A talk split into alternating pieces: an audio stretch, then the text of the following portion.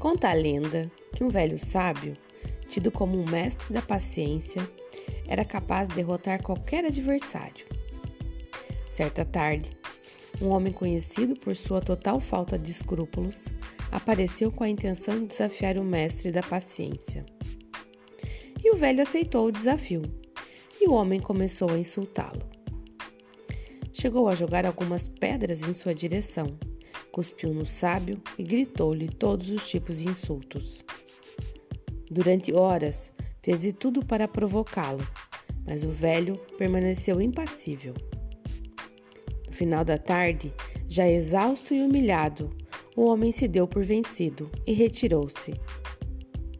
Impressionados, os alunos quiseram saber como o mestre pudera suportar tanta indignidade. E o mestre perguntou: Se alguém vem até você com um presente e você não o aceita, a quem pertence o presente? A quem tentou entregá-lo, responderam os discípulos. Exatamente. O mesmo vale para a inveja, a raiva e os insultos.